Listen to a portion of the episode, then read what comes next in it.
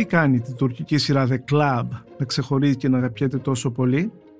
Είμαι ο Χρήστος Παρίδης και μαζί με την Χριστίνα Γαλανοπούλου θα μιλήσουμε για αυτήν την εξαιρετική σειρά που έχει γυριστεί με φόντο το κοσμοπολίτικο Πέραν της δεκαετίας του 50. Για να μην χάνετε κανένα επεισόδιο της σειράς podcast της Life of the Review, ακολουθήστε μας στο Spotify, στα Apple και στα Google Podcast. Είναι τα podcast της Life of. Gitmek istedim buralardan, arkama bakmadan. Ne kadar yalnız olduğumu, bir ailem olmadığını hatırlatıyor bana. İnsan ailesini seçemez derler, aslında seçebilirsin. Çık be karşısına, yetimhanede yaşıyor kız. Onca yıl nasıl ki birbirimizin hayatında yoktuysak, bundan sonra da varız.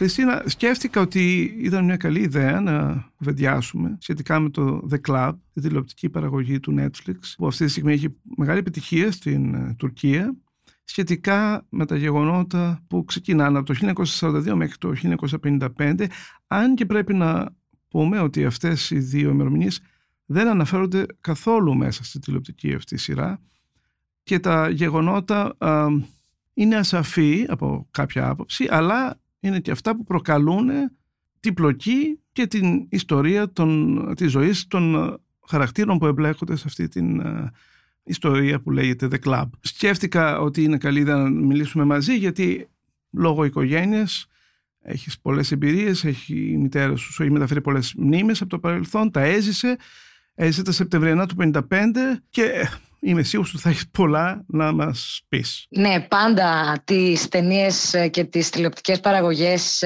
αυτής της θεματικής τις βλέπω μαζί της, ακριβώς για να έχω τη δική της οπτική γωνία, γιατί καλώς ή κακώς τα έζησε. Είναι εμπειρία που δεν μεταβιβάζεται, παρά μόνο μπορεί να περιγραφεί. Οπότε την έχω δίπλα μου για να ξέρω τι συμβαίνει με την πιστότητα της απεικόνησης της εποχής, των ανθρώπων, των γεγονότων και να ξέρω κατά πόσο πέφτει μέσα αυτός ο οποίος επιχείρησε να ακουμπήσει ένα τόσο δύσκολο θέμα. Οπότε να σε ρωτήσω καταρχάς αν η μητέρα σου τη χάρηκε αυτή τη σειρά, αν της άρεσε, αν μπήκε στο... Κοίταξε, πάντα όταν προκύπτει μια τέτοιου είδους ταινία η τηλεοπτική παραγωγή, φροντίζω να τη βλέπω μαζί με τη μητέρα μου, γιατί καλώς ή κακώς είναι τα βιώματά της, είναι το βιωμά της και είναι μια εμπειρία η οποία δεν μεταβιβάζεται, μόνο να την αφηγηθεί, να μου την αφηγηθεί μπορεί. Οπότε όταν είναι να προκύψει μια τέτοια ταινία, την έχω από δίπλα, ξέρεις, για να παρατηρώ τις αντιδράσεις της καταρχάς, και μετά να συζητάμε κατά πόσο ήταν η πιστότητα της αναπαράστασης σωστή. Δηλαδή τα γεγονότα, οι άνθρωποι, οι αφηγήσεις, η διάλεκτος η οποία επιλέγεται να αφηγηθεί αυτή τη γλώσσα. Στην συγκεκριμένη περίπτωση να πω το εξής. Συνέβη αυτό που συμβαίνει κάθε φορά που προκύπτει μια τέτοια ταινία. Δηλαδή επειδή σπανίως έχουμε τέτοιες παραγωγές που να μιλούν για το συγκεκριμένο θέμα, για τα Σεπτεμβριανά, πάντα υπάρχει μεγάλος ενθουσιασμός, αγάπη, νοσταλγία, τουλάχιστον από ανθρώπους που το έζησαν το 1955 και στη συνέχεια απελάθηκαν βιαίως το 1964, το γνωστό 20 λίρες 20 κιλά. Αλλά εδώ, στη συγκεκριμένη περίπτωση, κατάλαβα και εγώ δηλαδή από τις αντιδράσεις της ότι υπήρχαν καταρχάς κάποιες χρονικές ανακολουθίες, κατά δεύτερον μία ανεφόρον ωρεοποίηση των περιοχών στις οποίες αναφέρεται η σειρά, που δεν ήταν ακριβώς έτσι, και κάποια πράγματα τα οποία για λόγους ανεξήγητους αφαιρέθηκαν. Ας πούμε, η προσευχή του Μουεζίνη αφαιρέθηκε. Ο ήχος της, που είναι ο πιο χαρακτηριστικός ήχος σε όποια γωνιά της Τουρκίας και αν βρεθείς, από τότε μέχρι σήμερα, δεν υπάρχει πουθενά. Εμένα που δεν έχω ζήσει βέβαια στην Τουρκία, μου κάνει εντύπωση αυτό που μου λες, γιατί έχω επισκεφτεί άπειρες φορές την πόλη, το κέντρο, δεν έχω ακούσει ποτέ Μουεζίνη.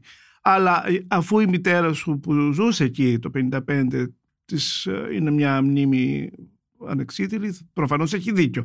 Εγώ έχω την αίσθηση ότι όσον αφορά την πολυτέλεια, δηλαδή την αστική τάξη, πώς ζούσε, μάλλον είναι πιστή η αναπαράσταση της ταινίας.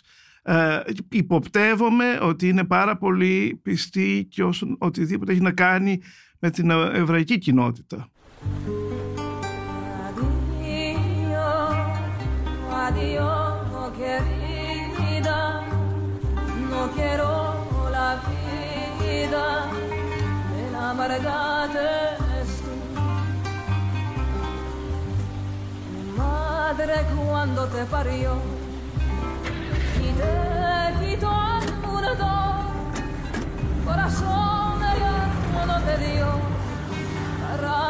Έμαθα από φίλους που έχουν να κάνουν με την εβραϊκή κοινότητα της Κωνσταντινούπολης ότι πλησίασαν μέλη της, οι οποίοι ήταν σύμβολοι στην τηλεοπτική μεταφορά αυτή.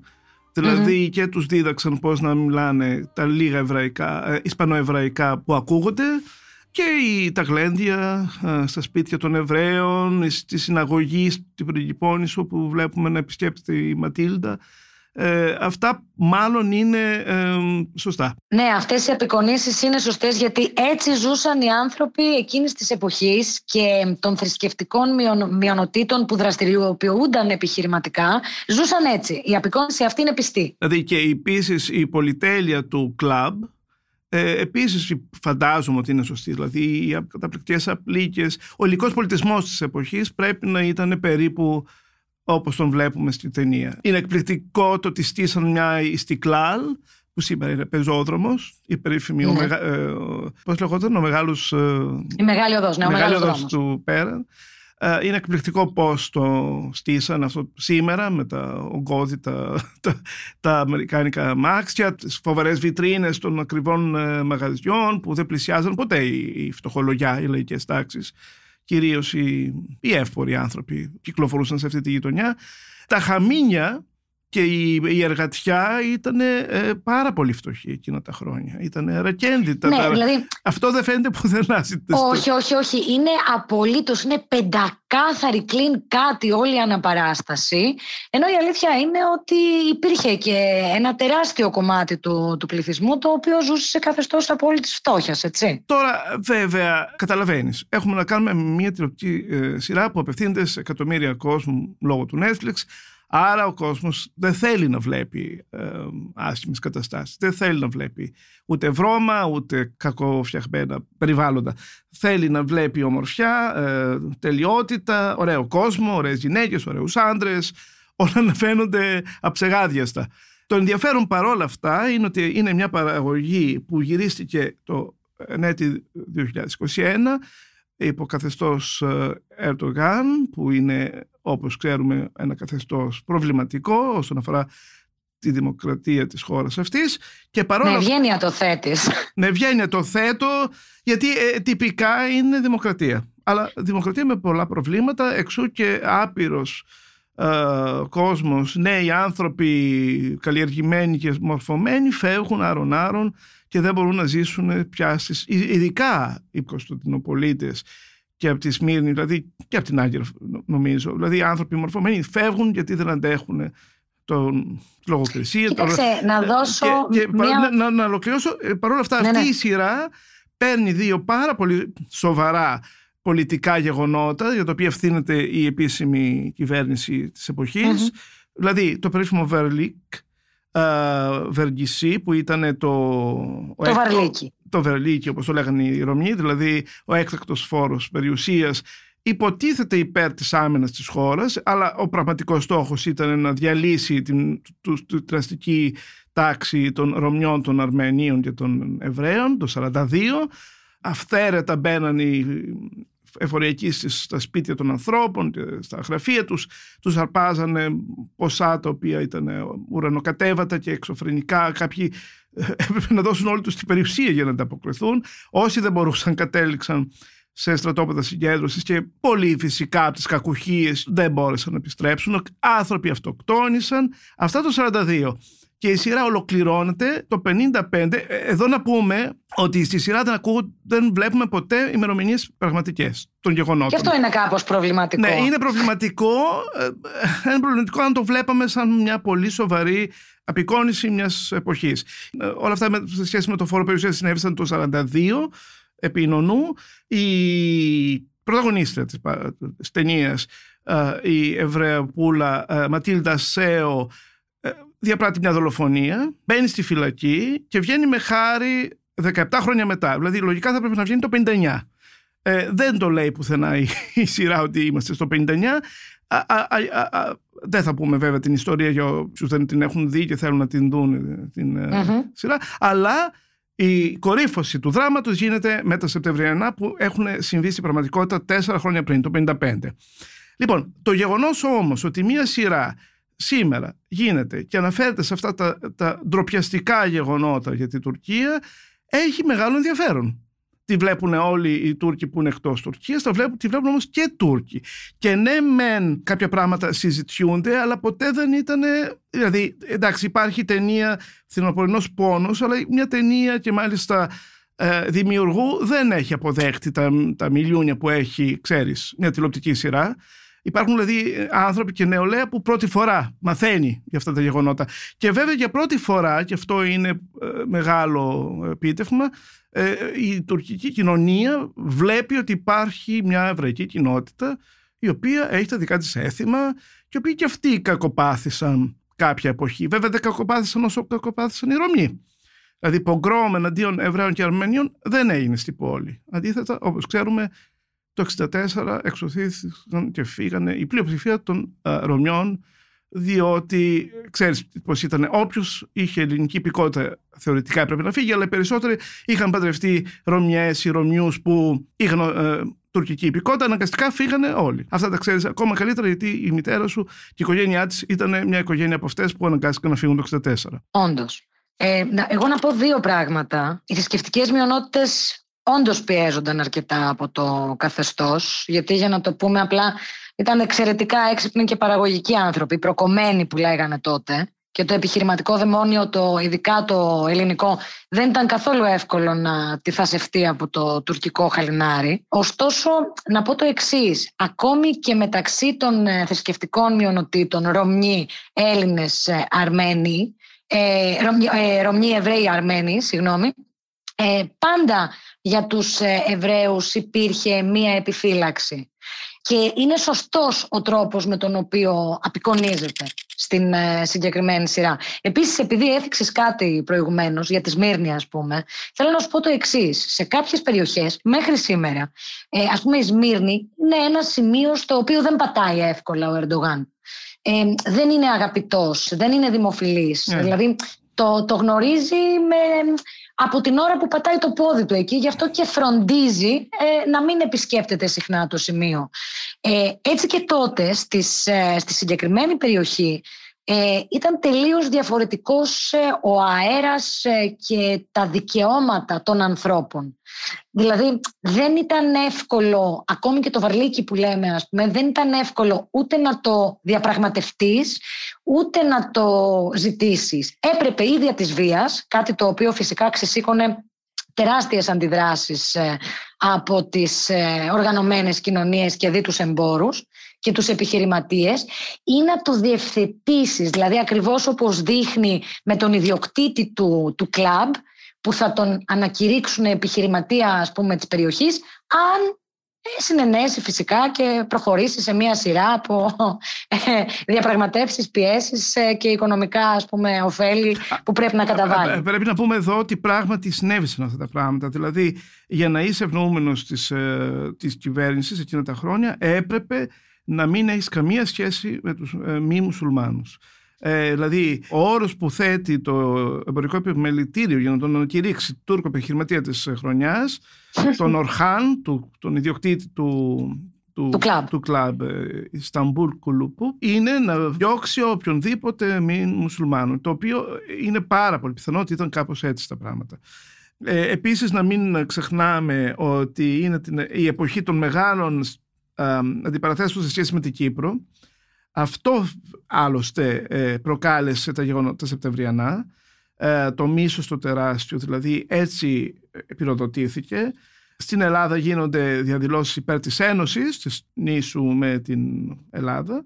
Αντίστροφα στην Κωνσταντινούπολη γίνονται τρομερές διαδηλώσεις από ένα κίνημα που λέγεται Κύπρος είναι τουρκική. Κύπρις τουρκτούτσι με γιατί, ναι. Ακριβώς. Συγκεκριμένη οργάνωση, ναι. Το οποίο βλέπουμε, αυτό έχει πολύ μεγάλο ενδιαφέρον, βλέπουμε διαδηλώσεις στη σειρά μέσα, κάποια επεισόδια, και αυτό πυροδότησε τα γεγονότα του 1955, όλα μεθοδευμένα από την κυβέρνηση, υπογείως, προς ομάδες σαν αυτή, κυρίως σε σχέση με αυτή την ομάδα, μόλις την είπες με το τουρκικό της όνομα, για να κάνει τα έκτροπα που ήταν.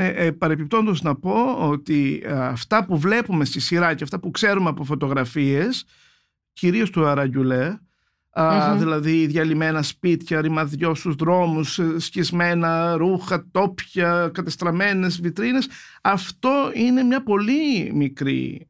Είναι οι καταστροφές σε μικροκλίμακα, γιατί... Ναι, γιατί... Ναι. Πες τα που τα ξέρεις καλύτερα, ναι. Όχι, ξέρεις, είναι από αφηγήσεις της μητέρας μου κυρίως και της γιαγιάς μου. Καταρχάς να πούμε το εξής. Τούρκοι και Έλληνες εκείνης της περίοδου συνεργάζονταν και ήταν φίλοι. Οι σχέσεις ήταν εξαιρετικές. Τα σπίτια του κόσμου ήταν ανοιχτά. Δηλαδή δεν υπήρχε κανένα απολύτως μίσος, ούτε καν ταξικό που να διαφαίνεται στην ατμόσφαιρα.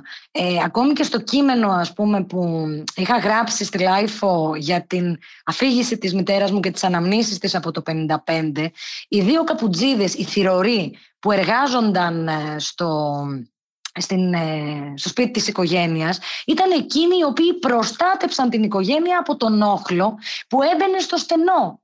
Οπότε καταλαβαίνεις ότι όλος αυτός ο όχλος είχε κουβαληθεί από την επαρχία. Τους είχαν ορμηνέψει τι ακριβώς να κάνουν και σε τι βαρβαρότητες να προχωρήσουν.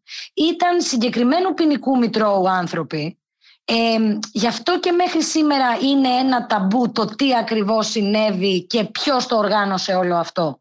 Δηλαδή σπάνια θα ακούσεις Τούρκους σύγχρονους της δεξιάς να τολμούν να αναφερθούν ανοιχτά στα συγκεκριμένα γεγονότα. Αυτό βλέπουμε και στη σειρά. Απλώς επιμένω, οι βαρβαρότητες ήταν εκτεταμένες, ήταν τεράστιες, γίνανε και άνθρωποι δολοφονήθηκαν, άπειρες γυναίκες βιαστήκανε, ακόμα και ενδεχομένως και νεαρά αγόρια μου, από ό,τι έχω ακούσει. Τάφοι συλλήθηκαν. Ασχήμιες σε εκκλησίες, δολοφονήθηκαν οι ιερείς. Δηλαδή όλα αυτά τα οποία περιγράφονται, έστω και, πώς να σου πω, ακροφυγός, που τώρα πια τι ακροφυγός, τα γνωρίζουμε όλα, είναι όλα αλήθεια, συνέβησαν. Ναι. Ας μιλήσουμε λίγο περισσότερο για τη σειρά, γιατί αυτή μας δίνει και την αφορμή για αυτή την κουβέντα. Υπάρχει μια άλλη μικρή, υποπτεύομαι λαθασμένη αναφορά. Κάποια στιγμή κάποιος Εβραίος αναφέρεται στον εκτοπισμό Εβραίων που κινδυνεύουν από τους Ναζί. Δεν θέλω να πω περισσότερο γιατί θα χαλάσω. Θα είναι spoiler. Όχι, το λέω λίγο πιο ουδέτερα. Και αυτό νομίζω ότι είναι μια άλλη μικρή ευθαιρεσία των σεναριογράφων. Βέβαια το κάνουν για να αναφερθούν στα τρομερά γεγονότα της εποχής, γιατί αυτός ο Εβραίος το λέει το 1942. Το 1942 η εβραϊκή κοινότητα δεν ξέρει τι γίνεται στην Ευρώπη, ή τουλάχιστον δεν ξέρει το μέγεθος του προβλήματος που δημιουργεί ο ναζισμός. Βέβαια είναι πολύ καλό ότι ακούγονται. Οι Τούρκοι έχουν απενεύονται ότι επειδή μείναν ουδέτεροι στον Δεύτερο Παγκόσμιο Πόλεμο, δεν έφτασε ποτέ ο ναζισμός στην Κωνσταντινούπολη, άρα σώθηκε η εβραϊκή κοινότητα, δεν κατέληξε στα στρατόπεδα συγκέντρωσης. Δηλαδή οι άνθρωποι ζήσανε, οι φτωχές τάξεις αμέσως μετά το πόλεμο φύγανε για το Ισραήλ που μόλις είχε ιδρυθεί, μείνανε πίσω κυρίως οι εύπορες τάξεις που ζουν μέχρι τώρα. Δηλαδή το γκρόμ εναντίον Εβραίων και Αρμενίων δεν έγινε. Έγινε αντιθέτως εναντίον των Ρωμιών το 1964, πάντα με δικαιολογία την αντιπαράθεση των δύο χωρών για την Κύπρο, που εν μέρει θα είναι αλήθεια φαντάζομαι, αλλά ήταν και το αγκάθι που χρησιμοποιούσαν η τουρκική πλευρά για να διώξει τους Ρωμιούς από την πόλη, που είχαν το μεγάλο κομμάτι της ευμάρειας του κέντρου. Δηλαδή οι επιχειρήσεις, τα ξέρεις καλύτερα από ό,τι γνωρίζω, δηλαδή η οικογένεια της μητέρας σου ήταν μια οικογένεια, δραστηριοποιήταν πάρα πολύ δυναμικά στα επιχειρηματικά της πόλης. Πώς σας φάνηκε, μια και μιλάμε πάντα για το The Club, το story, το οποίο είναι λίγο μελό. Εκεί θίγονται και άλλα θέματα. Θίγονται τα θέματα της γυναίκας την εποχή. Νομίζω ότι επίσης αυθαιρετεί τρομερά η σειρά. Δηλαδή δεν μπορώ να διανοηθώ μια νέα γυναίκα το 55 να φλερτάρει τόσο ανοιχτά έναν μουσουλμάνο και να έχει και σεξουαλικές σχέσεις μαζί του. Τι λες γι' αυτό? Κοίταξε, προφανώς και συνέβαιναν πράγματα τα οποία δεν επέτρεπαν τα χρηστά ήθη της εποχής, αλλά οφείλουμε να παραδεχτούμε ότι η σειρά έχει επιλέξει να αντικρίσει τις γυναίκες ακριβώς όπως, όχι όπως ήταν τότε, αλλά αυτό που είχε πάρει να δημιουργείται τότε με το γυναικείο πληθυσμό. Δηλαδή είχε ξεκινήσει να στείνεται η συνθήκη μιας ντάμας η οποία ήταν ισχυρή παντού, όχι μόνο στην κουζίνα. Δηλαδή και στην κουζίνα και στην οργάνωση του σπιτιού και στην ζωή και στον δρόμο και στην κοσμική ζωή και στο πώς θα επιλέξει να αντιθεί και να πουλήσει τον εαυτό της σε μια κοινωνία η οποία ήταν μια κοινωνία των άκρων. Δηλαδή από τη μία είχες το μουσουλμανικό στοιχείο, το οποίο λόγω της θεοκρατίας ήταν πάρα πολύ μαζεμένο, και από την άλλη ξαφνικά έβλεπες αυτό που βλέπεις στη σειρά, δηλαδή γυναίκες αρκετά δυναμικές, αρκετά έτοιμες να πάρουν τη ζωή, ενδεχομένως και τον έρωτα στα χέρια τους, να αναμειχθούν με τα επιχειρηματικά, να έχουν άποψη. Σε αυτό λοιπόν πιστεύω ότι δεν έχει αυθαιρετήσει ιδιαίτερα. Απλώς για λόγους σκηνοθετικής υπερβολής έχει τσιμπήσει την ιστορία που έχει να κάνει με την ερωτική σχέση της Ματίλντα. Της Ρασέλ. Της Ρασέλ, συγγνώμη.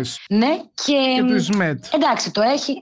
Ναι, και το έχει τσιμπήσει λίγο στο κομμάτι των... Δηλαδή, ας πούμε, ο Ισμέτ, που είναι ένας γόης του κέντρου, βλέπουμε ότι έχει πολύ ιδιαίτερες σχέσεις με Αμερικάνες, όχι με Τουρκάλες, και με μια Ελληνίδα, ελαφριών ηθών, υποτίθεται. Τασούλα. Αυτό με την Ελληνίδα που πάντα είναι ελαφριών ηθών, ναι, Τασούλα είναι μια τέτοια περίπτωση. Ίσως έχει να κάνει ακριβώς όμως και με το γεγονός ότι οι Ρωμοί ήταν εκ των πραγμάτων μια πιο χαλαρή κοινότητα, ίσως. Πιο χαλαρή και πιο αποφασισμένη αναφορικά με τα θέλω τους. Δηλαδή και αυτό περνάει. Ναι. Και το άλλο ενδιαφέρον βέβαια κομμάτι είναι ο Σελίμ.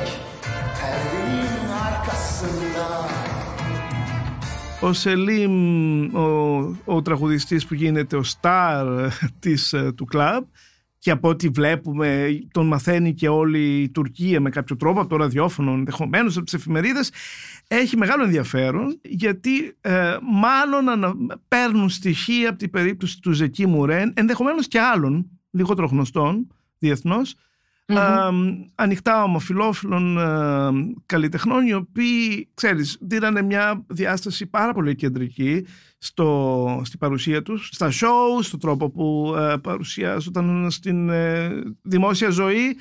Περίπου αυτά σημαίνουν με τον Σελίμ, τον οποίος δεν είναι αποδεχτός στην οικογένειά του, και μόνο ότι τολμάει να τραγουδήσει σε κλαμπ, η οικογένεια τον απορρίπτει, τον διώχνει, η μητέρα του τον καταργέται, ο πατέρας του κλείνει το τηλέφωνο. Να μην πω περισσότερα, Αλλά και αυτό έχει πάρα πολύ ενδιαφέρον. Είναι μία πτυχή της... Αλλά αυτά συνέβαιναν στην Κωνσταντινούπολη, στην πόλη, στην Ιστάμπουλ. Δεν συνέβαιναν στην υπόλοιπη Τουρκία.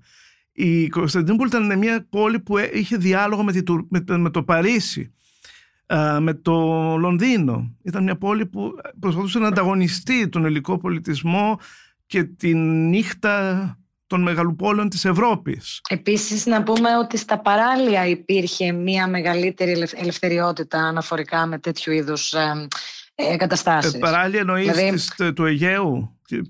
Όχι. Πριγκηπόννησα. Εκεί που είχαν τα σπίτια τους οι έμποροι, μεγαλέμποροι και αυτοί. Δηλαδή τα γυαλί, τα περίφημα σπίτια που πολλά και γόντουσαν, ήταν αρχικά από ξύλο.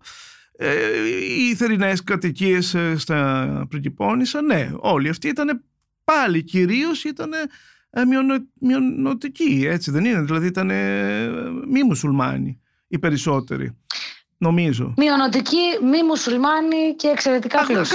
Ακριβώς. Και φυσικά και μια αστική τάξη τουρκική που σιγά σιγά έπαιρνε και αυτή τα ηνία, που θέλουν την ενισχύσουν στη σειρά αυτή.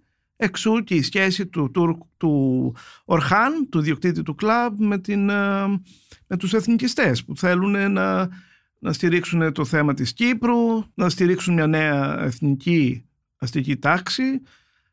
Μπαίνουν πολλά θέματα. Νομίζω ότι η Τουρκία... Έχει κάνει φιλότιμη προσπάθεια, η αλήθεια, να καλύψει μια σειρά από γεγονότα. Αλλά, ξέρεις, έχει καταλάβει... αν αυτό που έχει συμβεί με τη χρονική ανακολουθία είναι λάθος ή έχει γίνει σκοπίμως. Τι εννοείς? Δεν ξέρω γιατί. Εγώ νομίζω ότι είναι δραματουργικό το θέμα.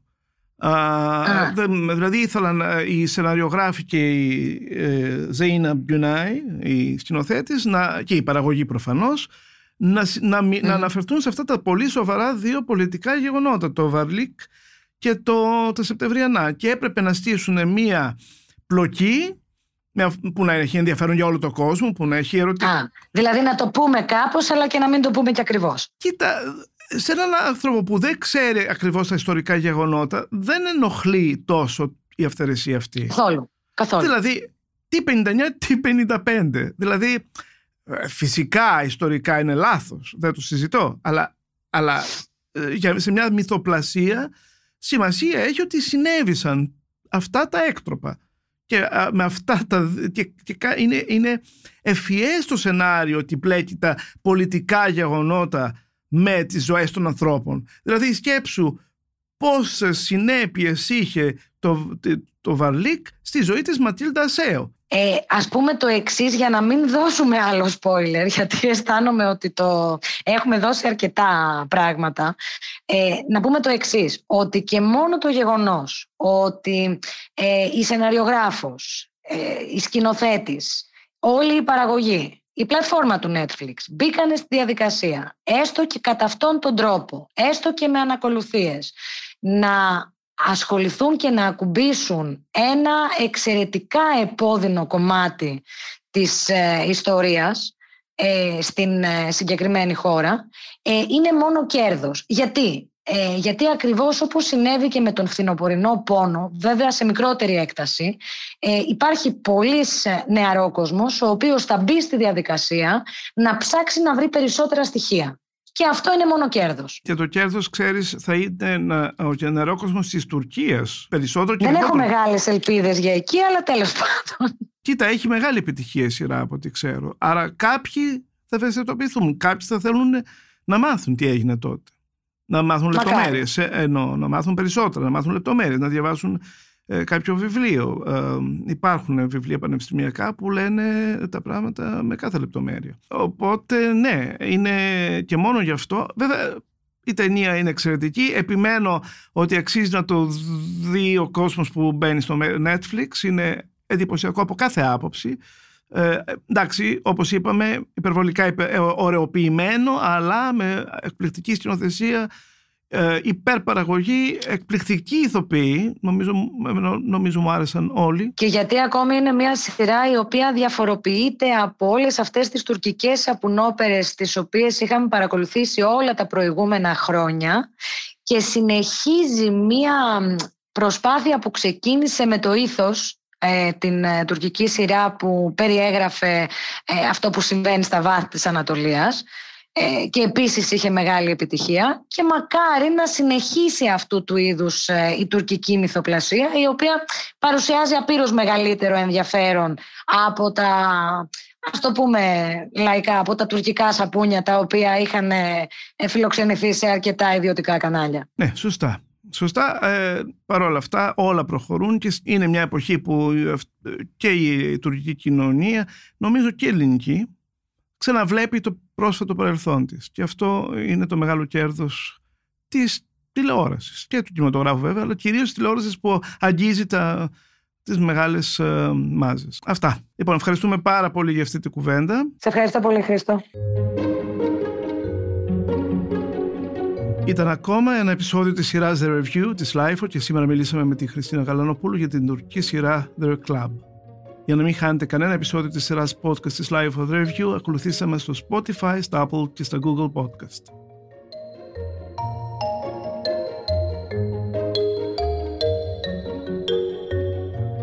Ηχοληψία, επεξεργασία και επιμέλεια, Φέδωνας Χτενάς και Μερόπικοκίνη. Ήταν μια παραγωγή της Life.